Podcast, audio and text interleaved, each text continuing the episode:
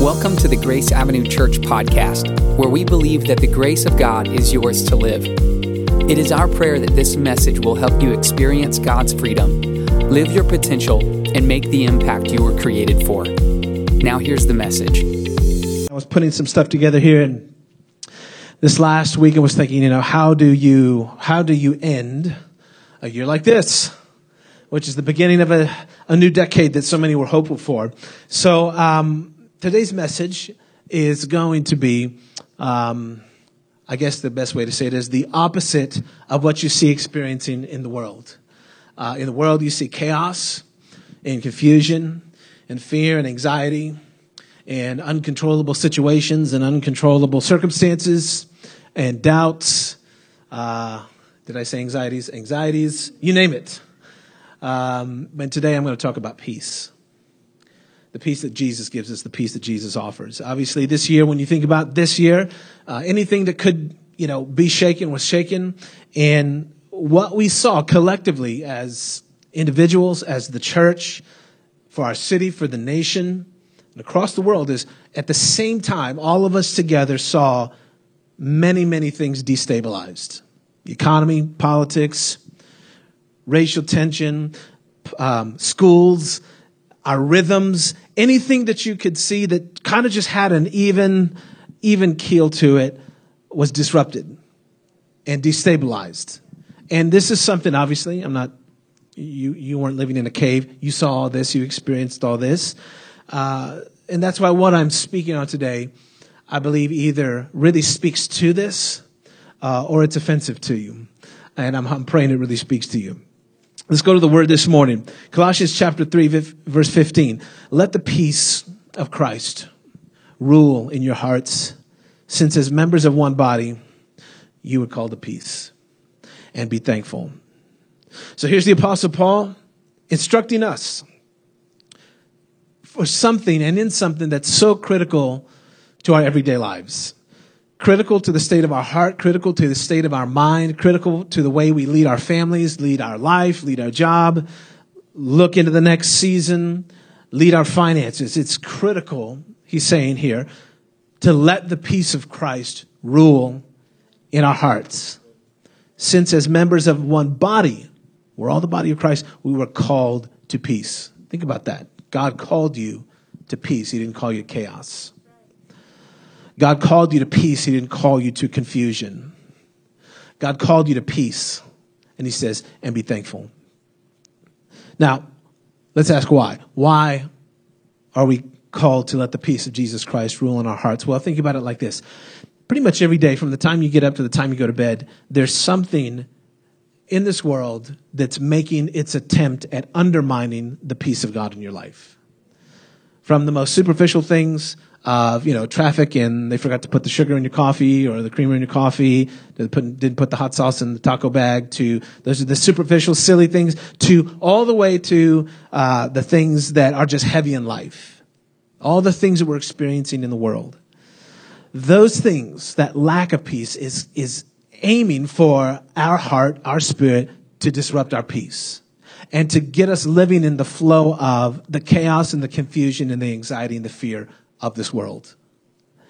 So when we turn on the news or when we open the news feed, has there ever been a time in your life where you just saw a whole day of good news? Of course not. The world is in chaos. The world is in confusion. The world is full of all kinds of stuff.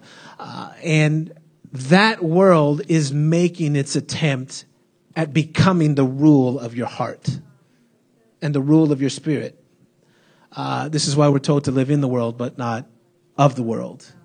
We exist in this world. So if you think about it, Christ is saying there's an alternate reality that you and I are living in as Christians, as the kingdom of God. We're living in this world, but we're not living of this world. It's reality, but it's an alternate reality. Are you following me?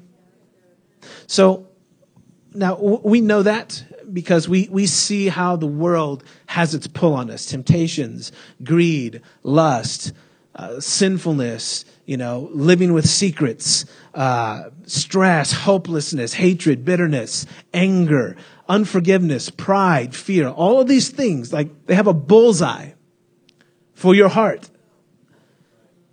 and they show up. You know, one goes away, another one shows up. That one goes away, that one shows up. You pray with someone about that church. At church, you feel, you feel at peace. You're walking in that, something else shows up. Because the world is always making an attempt to undermine the peace that God has established. Look, you ever, you ever work in a garden? Um, if you work outside, you, you pull weeds from the garden you lay down some of the black mat. You put some mulch on top of it. It looks really clean. It looks really nice. You plant some flowers that are going to die from the Texas heat in two months anyway. And you wasted all that money. But nevertheless, they looked good for a little bit. You sit there, you, you experience that. Then you walk away for two months. You come back and weeds have busted through. Some have even, if you leave it for, for a season or maybe go for a year, have choked out or tried to choke out a rose bush, something that's so strong and can last through the winter. It's been choked out and wrapped around by weeds. This is the same with our heart. You start living life, you get some peace about something, you start living that out, you start walking that out,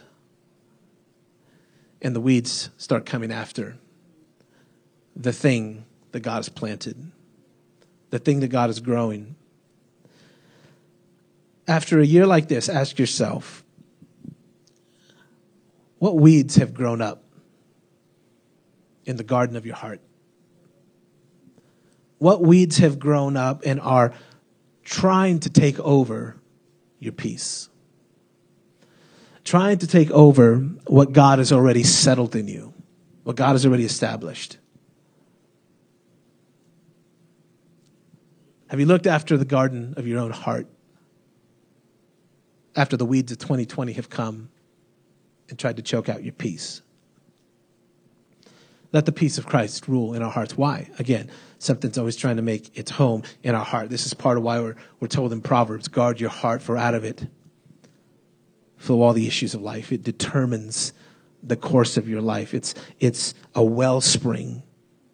What's going on on the inside is the wellspring. It's, it's pointing the direction towards what is next in your life. A lot of people say, well, wait for the economy to see what's next in your life. No, what, what the Bible teaches us is opposite. It's what's going on on the inside that determines the course of our life. You may get all the money you need for 2021 and you're still messed up on the inside. So what was determining the course of your life was not the money that you got, but what happened when you got the money because what was going on on the inside was choked out. Life was choked out. You couldn't see. You couldn't think your way clearly in this. So, in some ways, what I'm saying is if you don't spend some of this time at the end of the year pulling some weeds, uh, next year it's, it's not going to be new year, new me. It's going to be new year, same you. And those weeds will continue to grow and grow and tighten their grip and wrap around the thing, the peace that God wants to establish. Jesus says this in John 14. He says, Peace I leave with you, my peace I give to you. Not the peace that the world gives do I give to you. Let not your hearts be troubled, neither let them be afraid. So Jesus is telling us that, that in him, and he's telling us that through him, peace has come. And that that peace has come in him and through him, and that that peace he leaves to us, and that peace he actually gives to us. That gift of his peace is something that we walk in and walk with daily. It's not dependent on the economy or traffic or the bank account or what we lose or what we gain, that there's something found in Him that we can't get anywhere else this side of eternity. See, when we think of peace, we tend to think of the absence of conflict or the removal of difficulty from our lives or the removal of, of trouble from our lives. Or we think it's listening to the ocean or sitting on a mountaintop or watching a sunrise or the kids getting out of your hair for a few hours, and that is peaceful. Can I get an amen for that? Right? But those are external, tangible, temporal forms of peace that we reach for, and we can hang on to that. Those are peaceful feelings. That doesn't mean it's established peace in our life. And Jesus here in this verse is telling us there's something, he says, let not your hearts be troubled and don't let them be afraid. He's saying there's a peace I can give you that can withstand trouble and fear. Trouble has come to every single person in their lifetime that's sitting here today. Trouble has come your way. And fear has come to every single person sitting here today. He's saying there's a peace we can have that can outlast the trouble and the fear.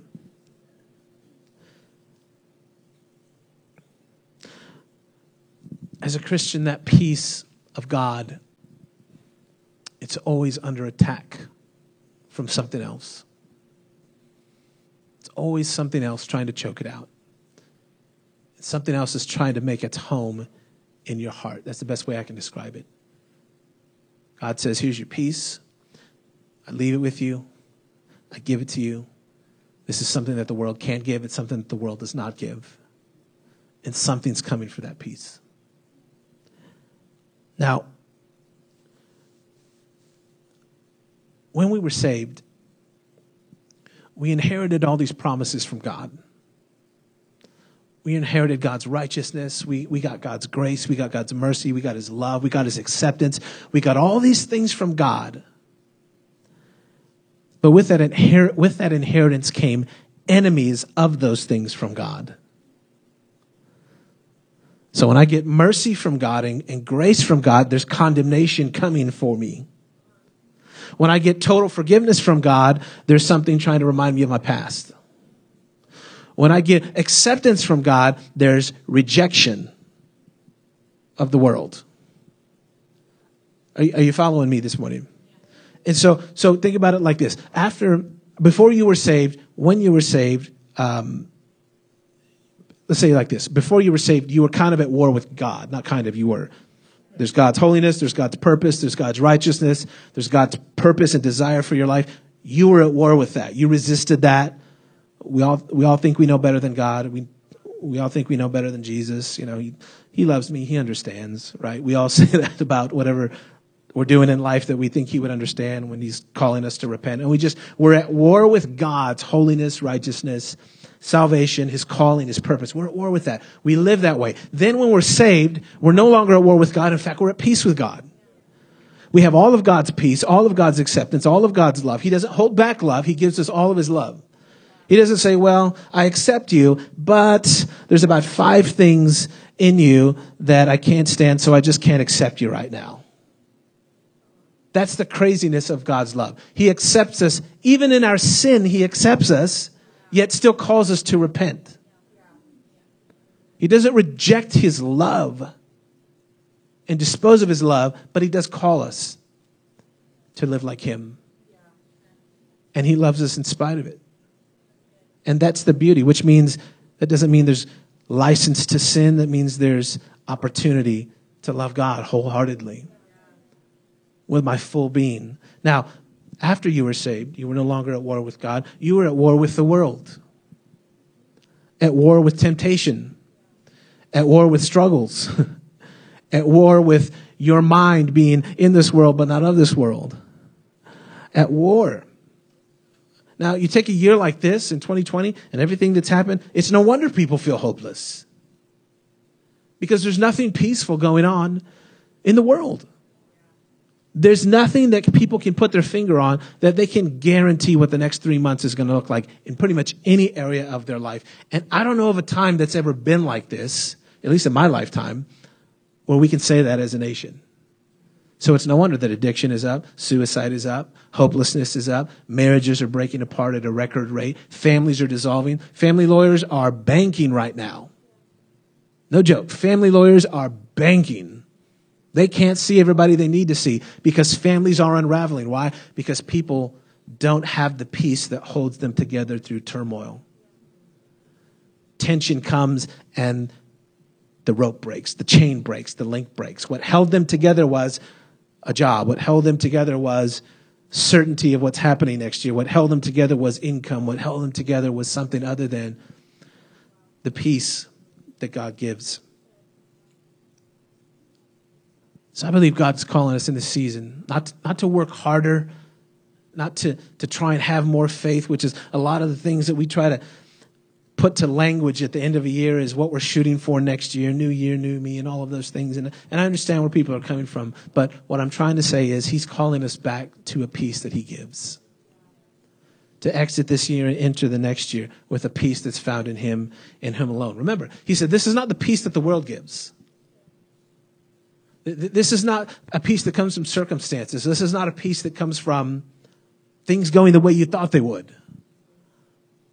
This is not peace in someone else or a relationship or something else working out. This is peace in Jesus Christ. See, the world gives us counterfeit peace, and we settle for that.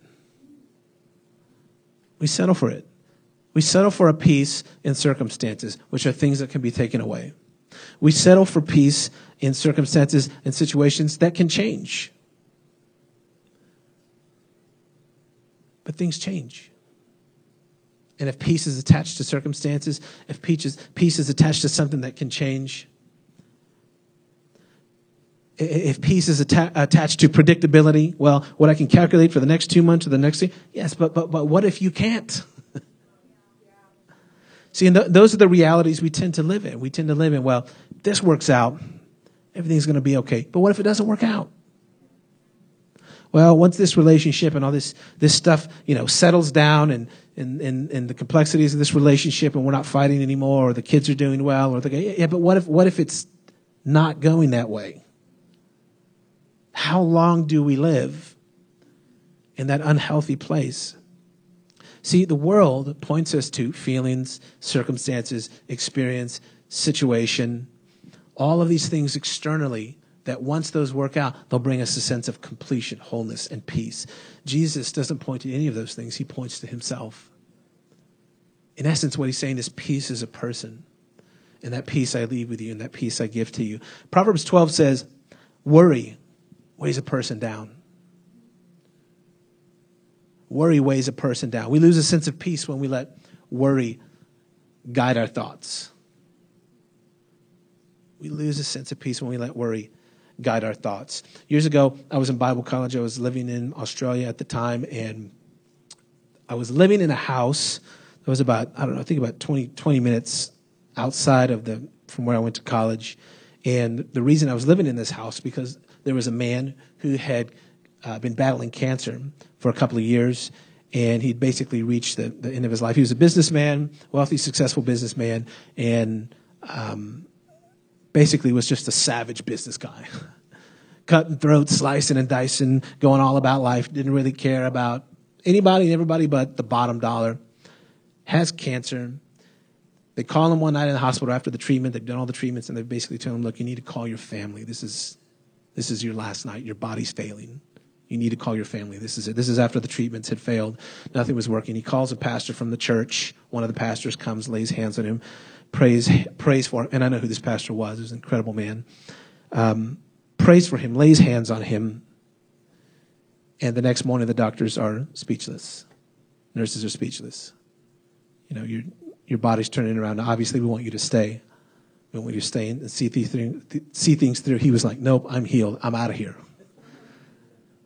he literally was like that, like, Sir, you really need to continue treatment. And like, Nope, I know I'm healed. I'm out.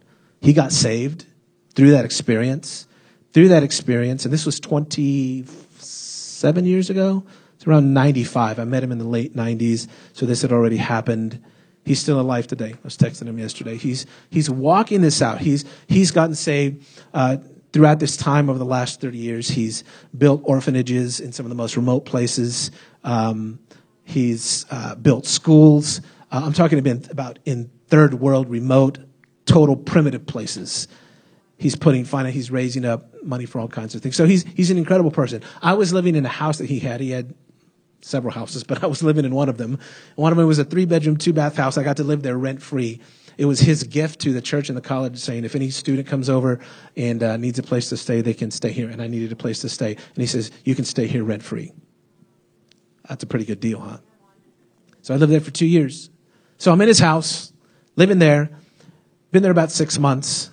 I'm getting up in the morning, multitasking, as we all do, took a pot that I was going to buy. I was going to make something, probably some oatmeal or something. Put the pot on the stove, turn the heat up to high, turn the boiler on the uh, tea kettle because I was going to pour the boiling water into the boiling pot, and I was going to save myself three minutes because I don't want to wait for this to heat up. So that makes sense to me. I don't know if it makes sense to you, but I took, and I, so I turned the key tea kettle on. Somehow I turned the heat on and got sidetracked and left the house. Got to school, did school, came back, just whistling all the way back home. How you doing? Oh, it's the buddy of mine that was staying with me. Hey, what's going on? He's like, what did you do? I said, what happened? Do you know what you've done to the house? I said, what? He took me inside of the kitchen and I saw there was smoke damage all over the kitchen. The stove was melted. The pot, the bottom of the pot had lifted off of, from its base and just basically popped. He said, I came in here. There was smoke everywhere. There were metal chunks flying all over the kitchen. We had wood floors. It messed up the floor. It messed up all this thing. And he's like, Peter's going to be irate. And the anxiety set in. the worst of the worst. I realized, um, I'd taken a good situation and I'd blown it. I'd really messed it up. I didn't have thousands of dollars to, to repair any type of anything, much less buy a stove. I couldn't even buy the pot that I ruined. Peter comes in because he would stay there about two days a week and then he'd go to his home in the city where he would do business in Sydney, in the metropolitan area. Then he would come out back to this place he would stay. He shows up, he walks in the door, and uh, I'm following him. And as I'm following him, I'm trying to like follow him to the place he's about to see before he goes like, "Oh my God, what happened?" So I'm following him saying, "Hey, before you walk in the kitchen, I, I just want to let you know there was a little accident, and uh, I apologize." And I start to tell him the story, and he just like he's listening to me talking. He sees it, and he's just looking at it.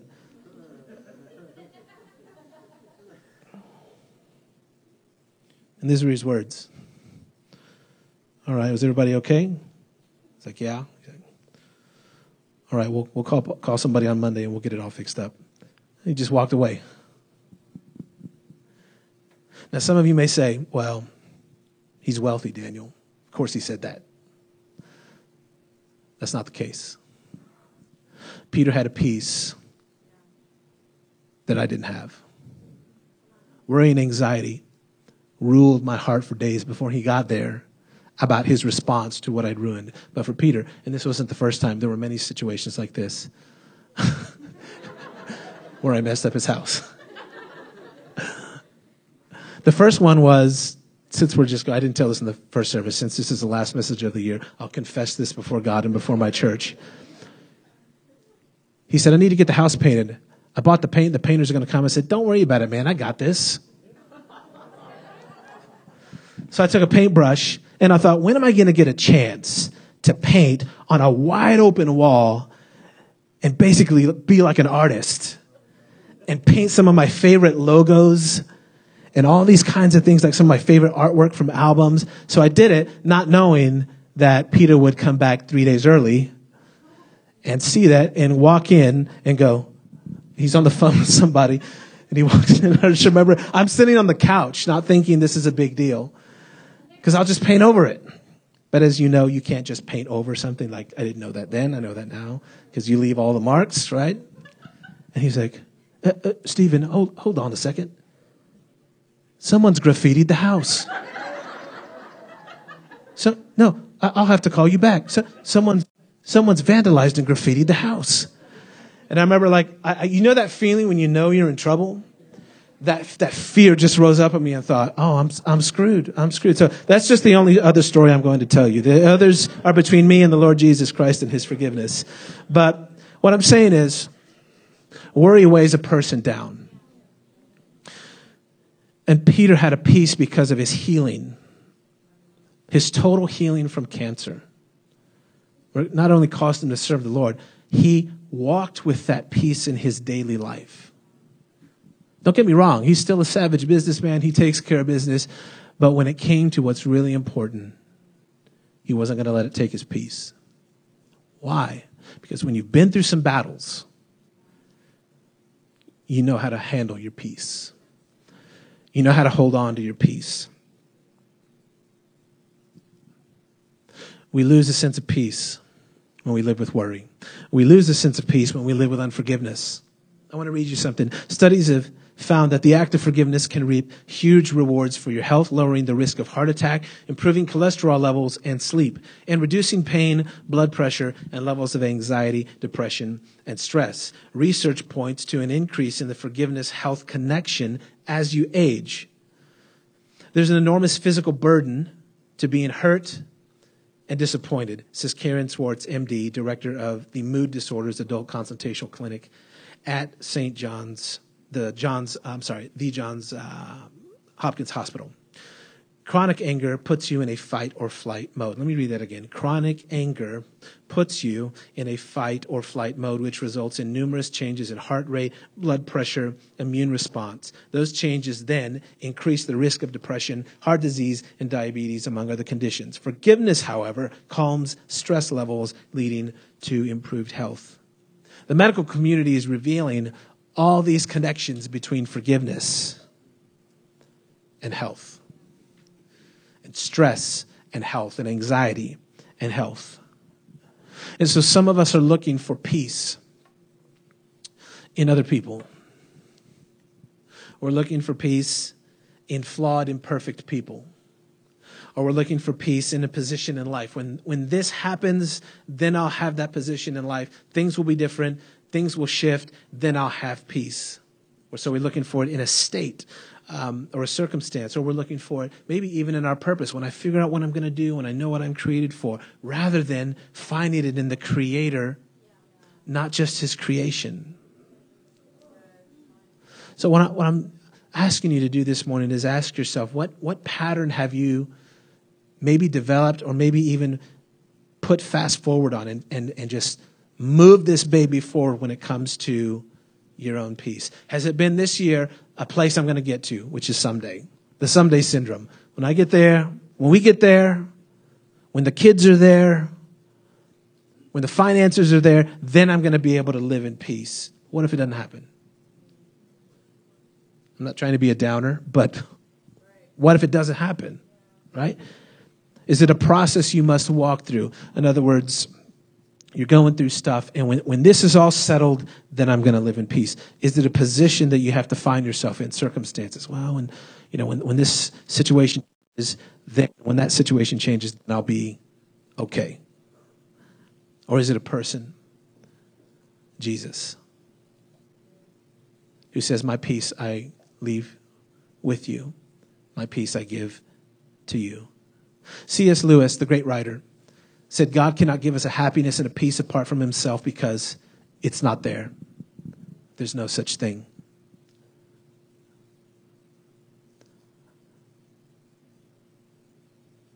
Jesus gives us a peace that can only be found in him. And here's the thing He says, Those who belong to me, they know me. Here, follow me, stay with me on this. Those who are mine, they know me, they hear me, they follow me, no one can take them from my hand. Which means the enemy can throw anything and everything at you. Life can throw anything and everything at you, yet you cannot be removed from God's hand because you know Him, you love Him, and you follow Him. And with that comes a peace. There's a peace. Can you see and can you find the peace that only comes in and through Jesus?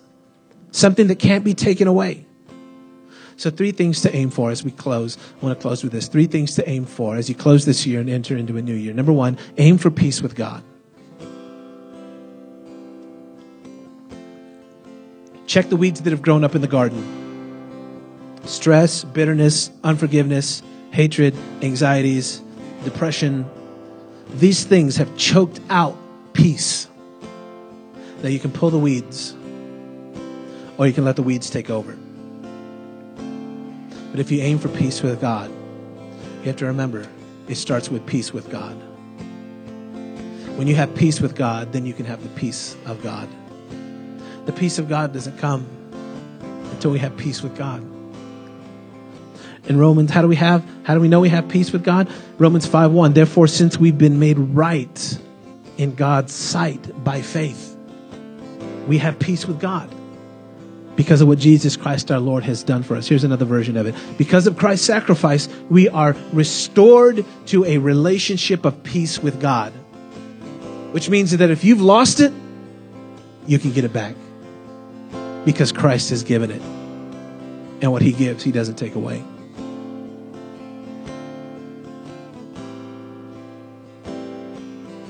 Titus chapter 2 says, For the grace of God has been revealed, bringing salvation to all people. And we're instructed to turn from godless living and sinful pleasures. We should live. We should live in this world with wisdom, righteousness, and devotion to God. It's hard to live with God's peace when you invite unrighteousness into your life, when you invite sin into your life. I mean, if every social media app doesn't make it easier, there are more and more secret conversations you can have. Facebook, secret conversation. Instagram, y'all thought I didn't know about that, did you? You're like, he's too old. How does he know about that? I know it all. I'm teasing you. But it gets harder and harder to live a double life. If you tempt temptation, you lose. Have you figured that out by now? If you tempt temptation, you lose. You don't win, you lose every time.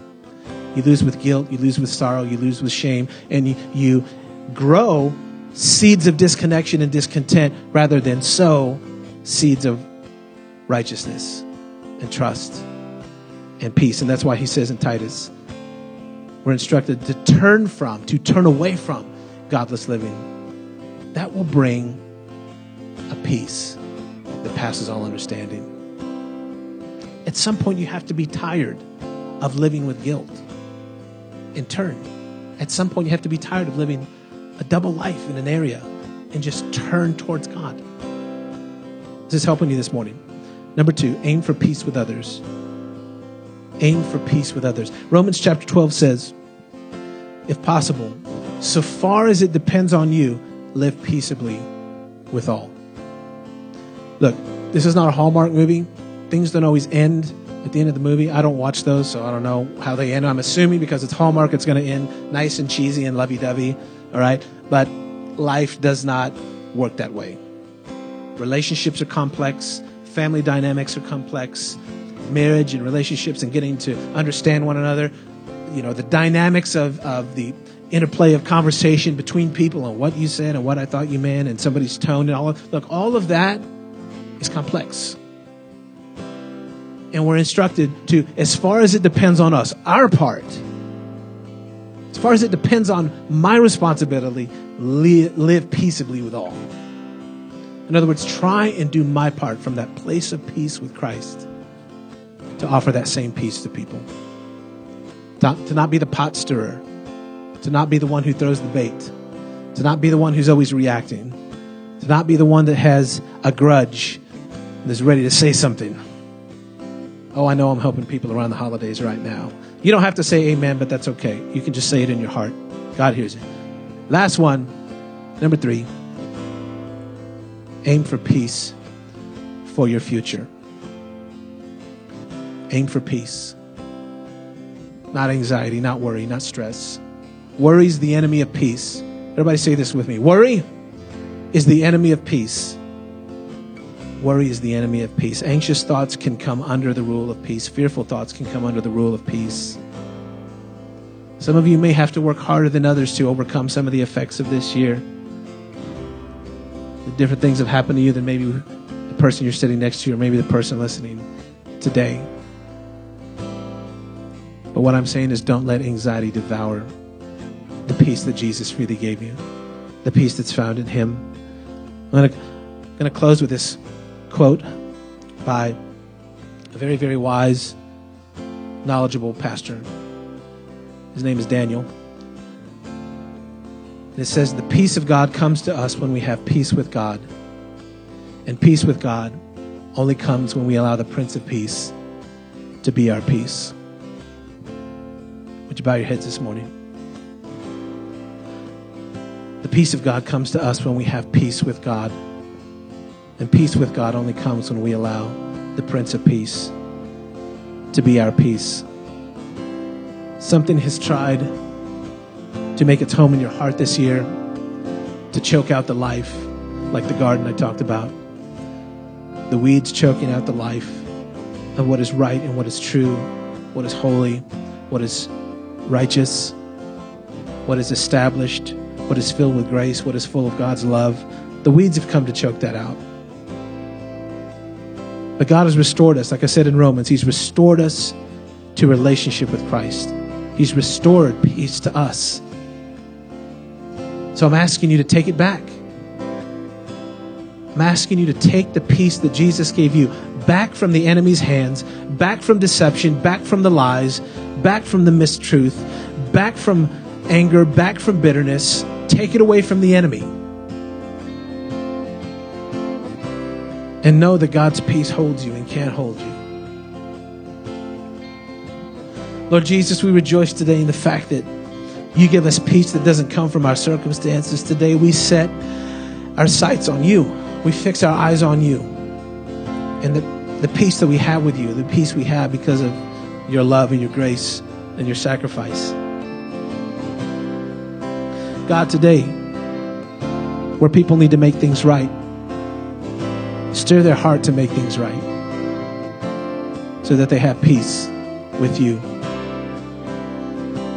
And Lord, let them know that when they have peace with God, they can have and carry and live in and from the peace of God. God, strengthen others to have peace with people. But as far as it depends on them, they'll live from that peace. And lastly, God, as we head into a new year, may people have the peace that passes all understanding when it comes to the future. What's uncertain, what's known, and what's unknown. God, today I speak peace and life over all of your people today. The Bible says that if any person wants to have that peace with God, come into a relationship with God, be saved, Jesus tells us it's available through Him, through His sacrifice on the cross, through receiving the gift of grace that God gives through His sacrifice. That's not dependent on your behavior, it's not dependent on your status in life, it's not dependent on the good record or the bad record that you've kept.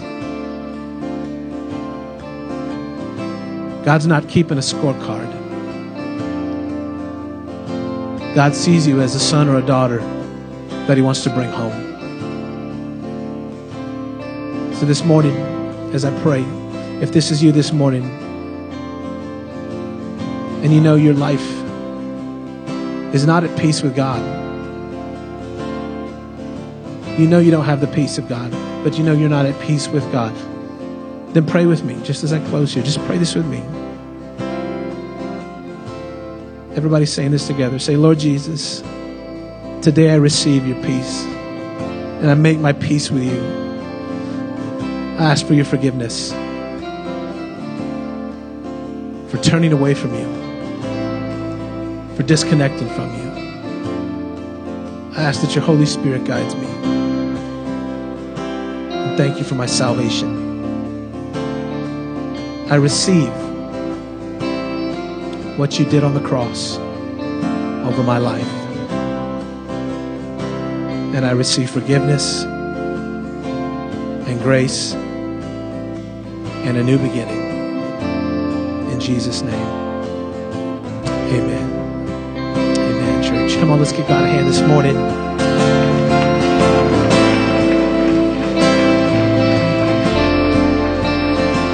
You know, as we as we close out this year, uh, you guys can stand up. Why don't you stretch it out? Um, as we close this year, we're heading into a new year. Obviously, heading into January, and I want to put a word in your your head, a word in your heart, a word in your mind as we leave this year and go into the next year. And it's the word builder. To think of yourself as a builder. You know, anytime you enter a structure, a stadium, a concert venue, a restaurant, church, somebody built it. Somebody put their hand to the plow and made something happen. And we've been positioned in this generation to build God's kingdom. We're not just building our own goals and dreams, we're building what's closest to the heart of God. Jesus said, I will build my church. And so if Jesus is building his church, that's what I want to be building. See, the kingdom of God is here. It's that reality that we live in. So I want to encourage you as you're thinking about exiting this year, think about building in 2021. I know the world's going to talk about loss and fear and confusion, but I want to tell you the kingdom of God has withstood a lot since Jesus was crucified and rose from the dead. Wars and famines and tensions, all kinds of craziness, yet the church of Jesus Christ still stands strong. Somebody in every generation decided to say, I'm going to be a builder. I'm going to be a builder. Dreams and goals die with us, and we pass whatever we can on to whoever. But the kingdom of God, we don't just pass on to our family, we pass on to another generation. And I want you to think as you're entering this year God, what would you have me to build? How would you have me to build? Two ways to figure out where you're building, how you're building, where are you serving, and where are you giving? What does it look like out of your life to contribute, to serve, to help, to give of your life, of your finances, of your resources, of your talents, to think beyond what am I getting for 21, 2021? What do I want from 2021? And switch to what would God have me to build? I have a series I'm going to be starting in January, some things I'm going to be talking about, I can't wait to share those with you. But I wanted to leave you with that thought and just say, God bless you as you exit this year. Happy New Year. I love you. Come on, turn to somebody and say, I love you. Even if they're a stranger, just say, I love you. Ask them if you can borrow $20. Just ask them, I love you. Can I borrow $20? If they say no, just say, I'm going to pray for your heart. God's going to make you more generous this year. I love you guys. We'll see you next Sunday. God bless you. Happy New Year. If you would like the most up to date information about Grace Avenue Church, or you are looking for a way to support this ministry, please visit us online at graceavenuechurch.com. Thanks for listening.